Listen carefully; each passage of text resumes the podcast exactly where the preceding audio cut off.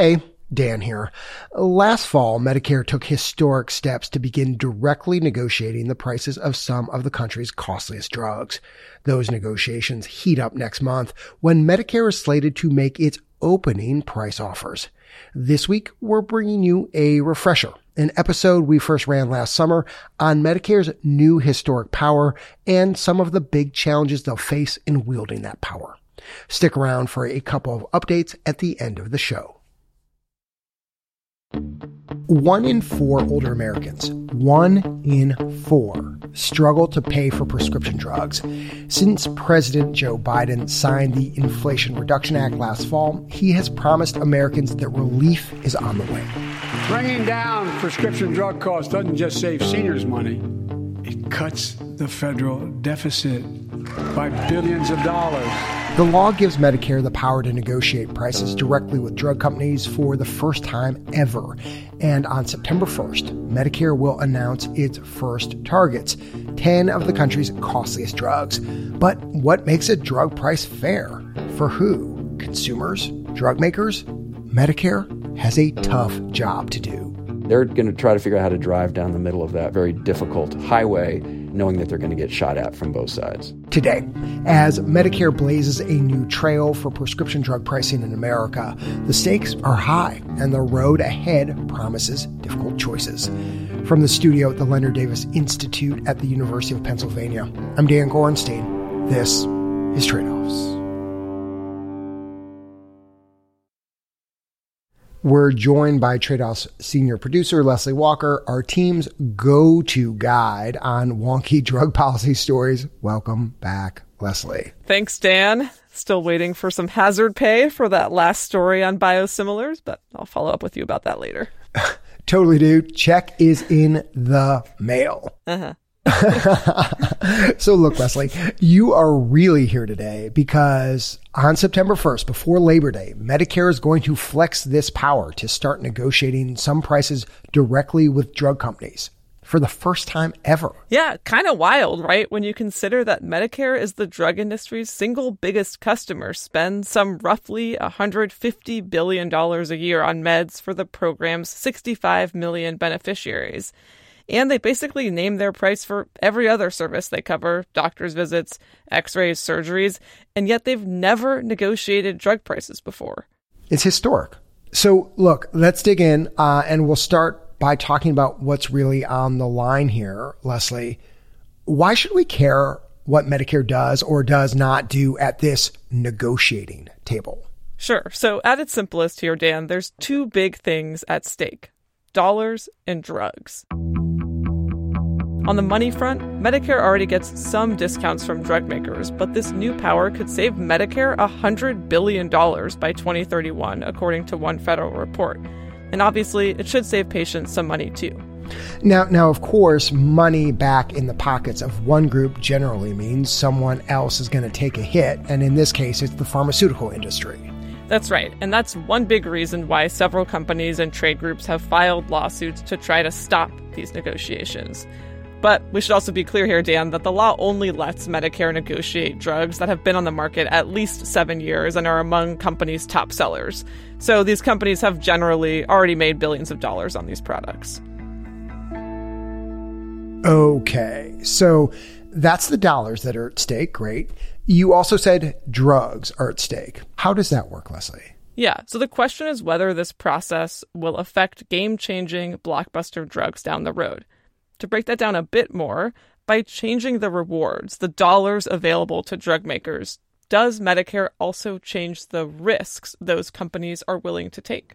The long term effects of the kinds of innovation that you encourage, that is, in some ways, the biggest outcome of this law. That's health economist Darius Lakdawalla from the University of Southern California. He's saying Medicare has this chance to send a powerful signal, right, to the drug industry. Like, look, we're willing to pay more for so called clinical home runs and less for the dribbles up the line, the bunts. Uh, to be clear here, Leslie, until now, Medicare has often paid top dollar for both the life saving breakthroughs and the minor incremental improvements. You're saying, though, that this law gives Medicare a lot more bargaining power, which means now they can theoretically reward major innovators and ding the companies that are barely moving the needle. Yeah, overnight, Dan, this new power is turning the tables on drug makers. Now, the industry, they're warning this could hurt them and people who are sick.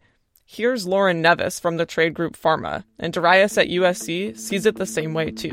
We may not see the immediate impact of this on innovation tomorrow, but we are definitely going to see it for patients 10 years from now, 20 years from now. I worry that that long term effect is not properly being considered and that future generations of patients do not have a seat at the table. The way the drug industry works, as you know, Dan, companies place bets today on molecules that may not come to market for years. One industry report projects over the next decade, because of Medicare's new negotiating power, we could see up to 139 fewer drugs. But but this is far from certain, right, Leslie? Like everybody agrees this new role for Medicare will change innovation in some way, but just no one's sure how much. Exactly. On the other end, there's a federal report that says we'll lose just 15 drugs over the next 30 years. And some economists at Northwestern found any drugs we do lose, they're less likely to be these kind of big time blockbusters we all want. So, to recap, the tricky task ahead of Medicare is balancing these two big concerns that the drugs that we have today are priced low enough that the patients who need them to live, to breathe, can actually afford them, and Medicare can too. But those prices also need to encourage companies to keep taking big swings.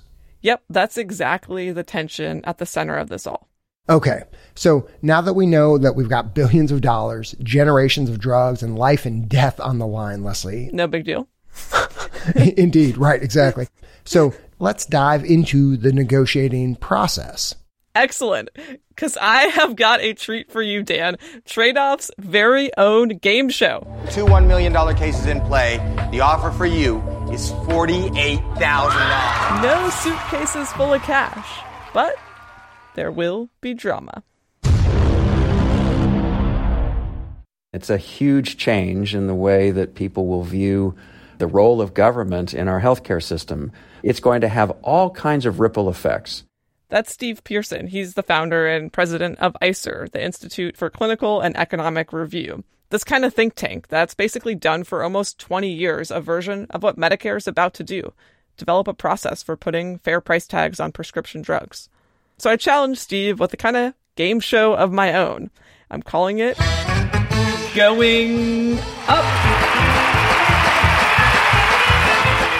Oh, God, Walker, seriously, dude? This is brutal. I know. But I said to Steve, look, pretend we're in an elevator. You've got 90 seconds to the top. How would you explain how Medicare is going to negotiate drug prices for the first time in history? That's a lot of pressure. I know. I was worried too. But Steve, the guy didn't blink. I live in an elevator. What does that even mean? Everything I say is an elevator pitch. All right, so you're you're feeling confident then. Yes. All right, elevator's going up, Steve. All right, here we go. All right, first, the government's not going to negotiate the price for every drug at any point in time. They're going to start with the top 10 highest cost drugs to Medicare that have been on the market for at least about a decade and which do not have competition from generics. They have to at least start with about a 25% discount off of the current price that's being paid by private insurers in the market. Then they, the government, is going to look at what other drugs are out there that can do the same thing. And are these drugs better or worse or about the same? They're going to throw all that into a blender and sit down with the drug company and say, okay, we think the best fair price is about 50% off. Now, the drug company, their draw is going to drop. The drug company gets one chance to come back with a formal counteroffer. Then they can go back and forth negotiating for a few extra months, but at the end of the day, the government gets to say, This is our best and final offer. And if you don't like it, there's a stiff penalty to pay, or you have to take your drug off the market. And that's it.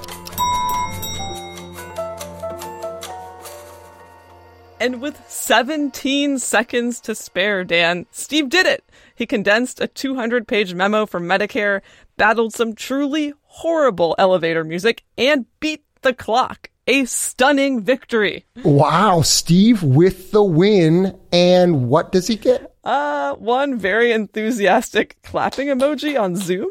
No corporate sponsors just yet for going up. I'm sure it's just a matter of time here, Walker. I gotta say, Leslie, I mean, Steve did shockingly make this process sound pretty straightforward. He did. I mean, he did kind of an amazing job. And I said the same thing to him like, come on, Steve, is this really that simple? It sounds pretty straightforward, but almost every other word of what I just said there are still uncertainties about how it's actually going to work. Uncertainties, Dan? Like, how will Medicare quantify a drug's value? For who? And what metrics will they use? And those decisions could have a big effect on the savings that we see and the treatments that we get. We'll get into a couple of the tough choices Medicare is facing after the break.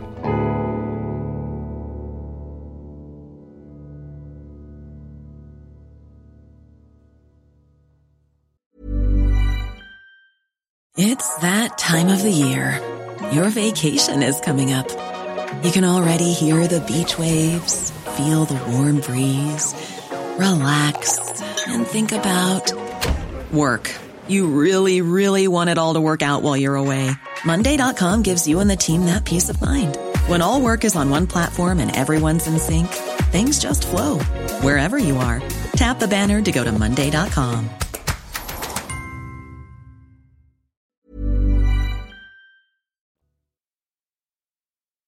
Welcome back. We're just a few weeks away from Medicare naming the first 10 drugs ever for price negotiations directly between the federal agency and drug makers. As you may expect with any new process, big questions remain about how this will all go down. Our senior producer, Leslie Walker, is here to explain those uncertainties and why they matter. Hey again, Leslie. Hey, Dan. Before the break, Steve Pearson laid this negotiation process out for us. Basically, Medicare compares a negotiated drug to similar treatments, then asks for a discount relative to the other options out there. They haggle a bit back and forth. The end. As Steve told us, though, this is not that simple. What are we missing? Fair question. And to understand the complexity here, Dan, it might help to think of this process like one of your favorite pastimes a road trip. I do love the open road, a perfectly curated playlist, Leslie, and of course, a White Castle somewhere along the way. Don't forget the Elliott Smith. so look at it like this Congress gave Medicare a clear destination, right? Lower drug prices. And in the law, they spell out a few specific places, some pit stops Medicare has to make along the way.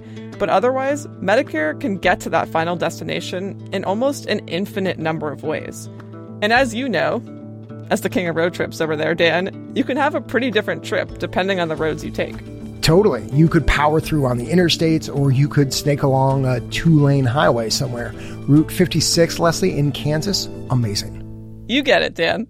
So, as Ben Rome, a Harvard health policy researcher, laid out, the first decision Medicare has to make is this Which other treatments will they compare each of these negotiated drugs to? If you say a drug works really well, you have to say works really well compared to what? How much added value does it offer over what's already out there? I asked Ben, who's also a doctor, to give us a specific example, like what's so hard about identifying other drugs that treat the same disease? He brought up this one that helps stop blood clots and strokes. It's called Eliquis. Oh, Eliquis. Yeah, my mom's on that, I think, for her AFib. Right. Atrial fibrillation, if you want to be formal.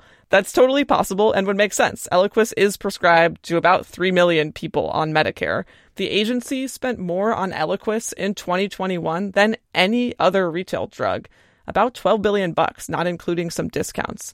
And for patients, Dan, the drug can cost anywhere from 40 to $500 a month. Sounds like a good candidate for Medicare's negotiation list. That's the word on the street, anyway, and it's at least curious that Eliquis's manufacturer, Bristol Myers Squibb, filed one of the first lawsuits to stop these negotiations. Anyway, when it comes to deciding which other drugs to compare Eliquis to, Medicare has basically two roads they could take. They could just compare it to three other drugs that work in similar ways, all newer, fancier blood thinners, all priced north of a 100 bucks a month. Or Ben Rome says they could throw this fourth drug in the mix, a little pill called warfarin.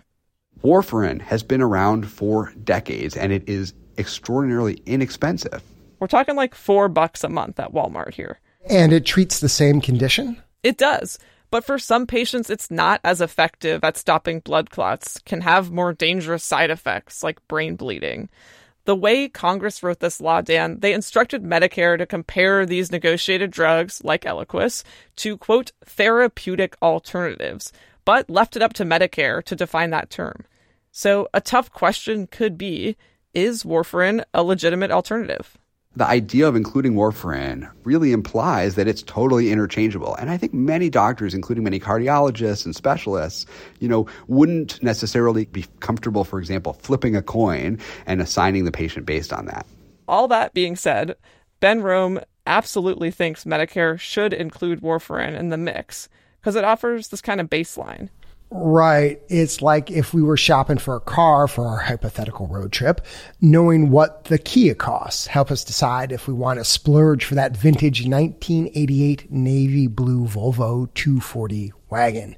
Is it really worth the upgrade?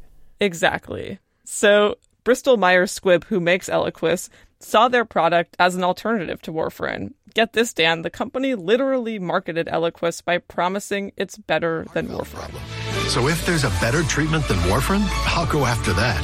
Eliquis. Eliquis reduces stroke risk better than warfarin and has less major bleeding than warfarin. Eliquis has both. Don't stop taking Eliquis without talking to your doctor. Okay, Leslie. So let's say Medicare does include warfarin in the mix. The next big decision is slapping a price on it, right? Totally. It's gut check time for Medicare, where they gotta actually put a dollar amount on how much more they value what Eliquis offers patients compared to warfarin. Is it worth five times more? Ten times? Right now, Medicare pays about 40 times more per dose of Eliquis than warfarin. And just to remind folks of our stakes here, Medicare's answer to that question could cut a life saving drug's price by half, two thirds, maybe more. At the same time, that price cut will also send a signal to other companies considering whether to develop safer, better alternatives to old therapies like warfarin, asking themselves, is that investment worth it? That's right, Dan. And here's where Medicare's road trip can really start to branch in like a thousand different directions. When you think about the value of a car, you're thinking about safety, you're thinking about speed, you're thinking about fuel economy. The same way, you know, health is just more than length of life and quality of life, right? University of Texas researcher Anton Avanceña is saying there are so many factors Medicare could consider here, right? Does the drug help people skip fewer days of work? Depend less on a caregiver? And some might matter more to one patient than another. Then there's an entire list Congress told Medicare they have to at least consider. How much has the federal government supported the drug's discovery? The cost of producing and distributing that drug. What the drug company says that they spent to develop the drug. Whether the manufacturers has been able to. If it were me, I just choose the road with the most White Castles on it. You know, double jalapeno cheeseburgers or bust, Leslie Walker. But then you'd also need to choose the road with the most bathrooms on it, Dan. So as you can see, all these roads require some complex calculations. I see what you're saying. Okay. All right. So, when it comes to how Medicare is going to measure and weigh all these different inputs they have to consider, they have published some details on the data they plan to collect. And in many cases, Ben Rome says they're going to be overwhelmed by what they find.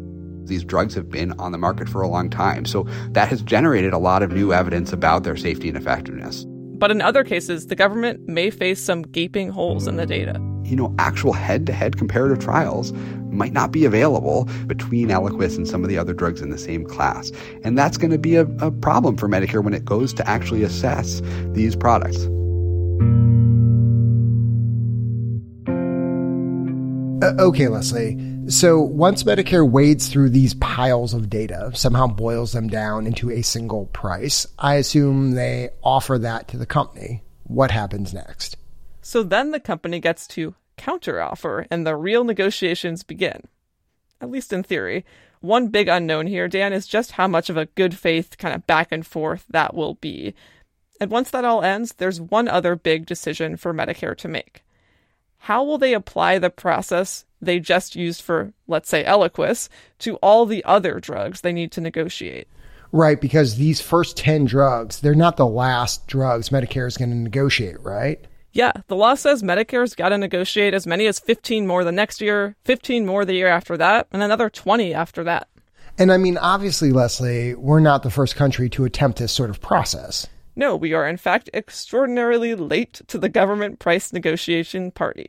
So, when it comes to figuring out how a single process works for all these different drugs, is there anything the US can borrow from other countries who do this, some kind of roadmap? Yeah, I mean, we could do a whole episode on all the fascinating ways other countries do this work. The problem is they tend to use very formulaic, very quantitative approaches. And at least so far, Medicare has said publicly they plan to start with a qualitative approach. No explicit formula, lots of flexibility. I asked the agency's director, Meena Seshamani, more about that. Here's what she said. We absolutely plan on using data and analyses as part of the process.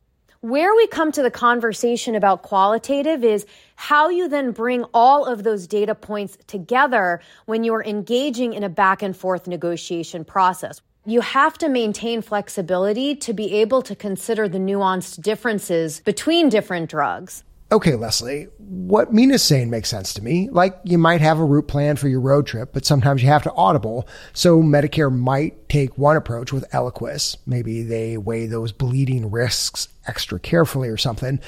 But for the next drug they negotiate, maybe it's a cancer drug, and Medicare focuses on how many extra days it adds to someone's life. That's right. And, and, some folks I talk to think that flexibility is a good thing for Medicare, especially as it gets its kind of sea legs doing this work. But the flip side of flexibility, at least if you're the drug industry here, is unpredictability. Right. And so you're saying an unpredictable process is essentially bad for business, makes it hard for companies and investors to know where to put their money. Exactly. And, and I thought Darius Lakdawalla summed up the tension for Medicare here pretty well. If they just had a quantitative method and they said, we're going to calculate value this way, it will definitely be imperfect. But the question is whether that's better than a process that nobody can predict, even if it is a really sophisticated, fantastic way of measuring value to patients. Because what good is it if companies can't rely on that being true when their drug comes to market? And for people, Dan, who don't lose sleep over those billion dollar companies and how best to spend their money, experts like Ben Rome and Steve Pearson told me more consistency could help this whole process be more credible, less vulnerable to political pressure, potentially a blueprint for employers and private insurers who are fighting the same fight. So, Leslie, just starting to wrap up here. We're watching this major government agency stand up a brand new team of economists, analysts, pharmacists, data scientists, pour all this time and effort into grappling more publicly, more directly than we've ever seen with this kind of foundational question that honestly has dogged us for decades. What is a fair price to pay for prescription drugs? Yeah, and as with all difficult questions, Dan, there's no easy or obvious answer here depending on who you are, what you value, you could come to a very different conclusion about what's fair. But here's the thing even if Medicare hits some bumps in the road, as Steve Pearson says, it's already a win that the agency is finally grappling with this tension between making drugs affordable and encouraging innovation. And they're doing it out in the open for the entire country to see. Anytime that government starts a new mechanism or a new process, it may not live up to everybody's hopes and expectations, but there's also hope that they can learn and engage the American public in a dialogue around value and pricing that will expand way beyond drugs and make these kinds of trade offs more transparent so that we can make decisions around pricing, value, and access that try to get the balance right going forward. Leslie, thank you for all of your great work on this story. One, we will keep following, and there will be an additional check in the mail too. count on that. You're welcome, Dan. After our episode first aired, Medicare named its 10 negotiation targets. Eliquis made the list, as did a handful of diabetes drugs and a leading cancer treatment. Next month, Medicare will share its opening price offers to the makers of those drugs, and negotiations will continue until this fall. The new prices will then take effect in 2026. In the meantime, drug makers are turning up the legal pressure with a total of nine active lawsuits seeking to strip the feds of their new pricing powers. I'm Dan Gorenstein. This is Trade Offs. If you enjoyed today's episode of Trade Offs, don't keep it to yourself. Tell someone else about it friend, colleague, family member. Better still, leave a rating or a review wherever you subscribe to us Apple Podcasts, NPR One, Spotify, anywhere. The Trade Offs team is producers Ryan Levy and Alex Olgin, editors Kate Cahan and Deborah Franklin, executive director Jessica Silverman, audience engagement lead Shannon Crane, research reporter Soleil Shah, production engineer Cedric Wilson, sound designer Andrew Perella, executive editor Dan Gorenstein, and senior producer Leslie Walker. The Trade Offs theme song was composed by Ty Citerman with additional music this episode from Blue Dot Sessions and Epidemic Sound. Trade Off's coverage of healthcare costs is supported in part by Arnold Ventures and West Health. Special thanks this week to Jeremy Balrick, Zach Barron, Anirban Basu, Stacy Dusetzina, Inma Hernandez, Ben Ippolito, Matt Martin, Leah Rand, and Rakaya Yerby. Thanks also to all our listeners who helped to support our work, including Kristen McCarthy, Kate Baker, and Vivian Ho. Our media partner is Side Effects Public Media based at WFYI. Trade Offs is supported by the Robert Wood Johnson Foundation, Arnold Ventures, West Health, the Gordon and Betty Moore Foundation, the SCAN Foundation, the Sozosei Foundation, the Leonard Davis Institute of Health Economics at the University of Pennsylvania, California Healthcare Foundation, and the National Institute for Healthcare Management Foundation. The views expressed in this episode are those of the individuals and not those of Trade Off staff, advisors, or funders.